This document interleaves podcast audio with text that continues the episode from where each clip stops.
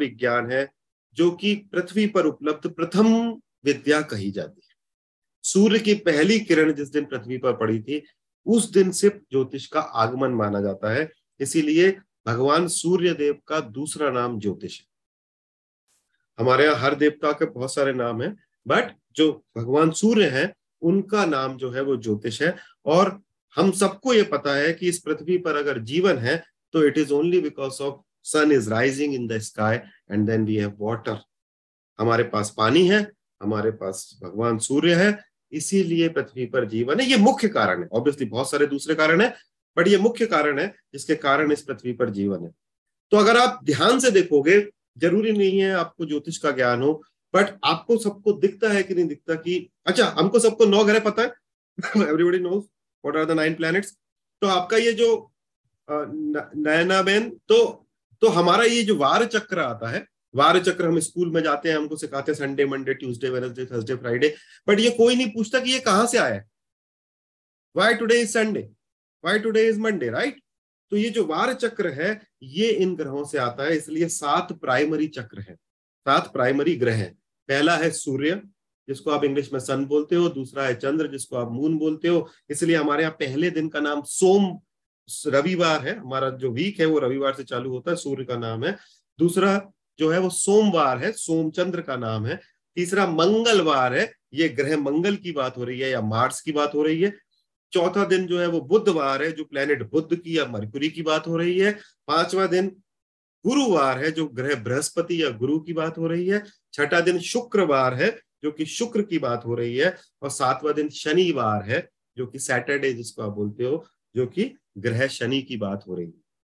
तो ये जो वार चक्र है, यानी कि जब आपका दिन का नाम ही ग्रह से है, जो आप बोलते हो, आज मेरा दिन अच्छा गया, आज मेरा दिन बुरा गया, दिनों से मिलकर साल बन रहा है, सालों से मिलकर जीवन बन रहा है तो ऑब्वियस सी बात है कि जब आपकी शुरुआत ही उस दिन हो रही है, दिन से हो रही है, जिसका नाम ही किसी ग्रह पर रखा गया है तो आप सोच सकते हो कि इन ग्रहों का हमारे ऊपर कितना ज़्यादा प्रभाव पड़ता है।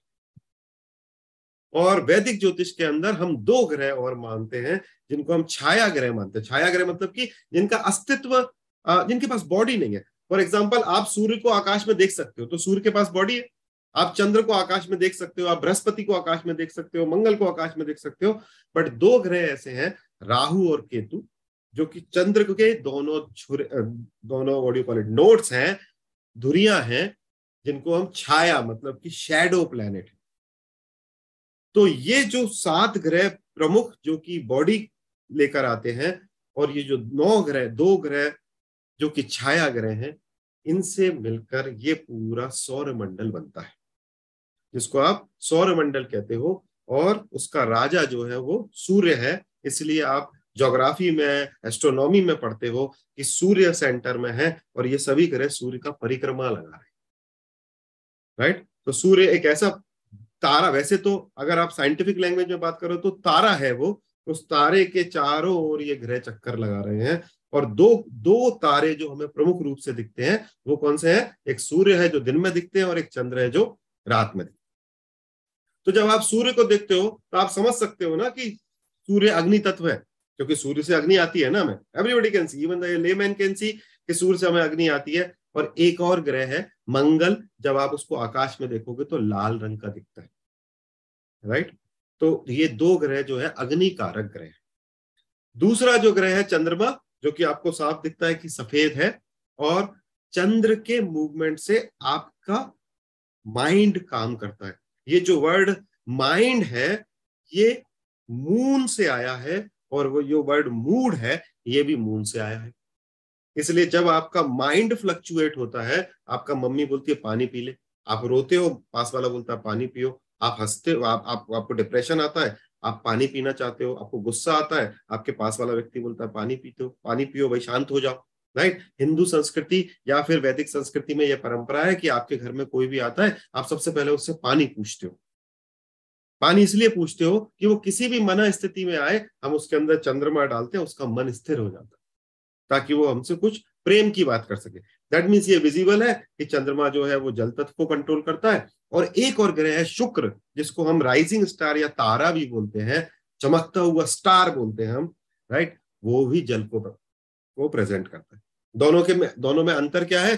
चंद्र का जो पानी है, वो समुद्र का पानी है।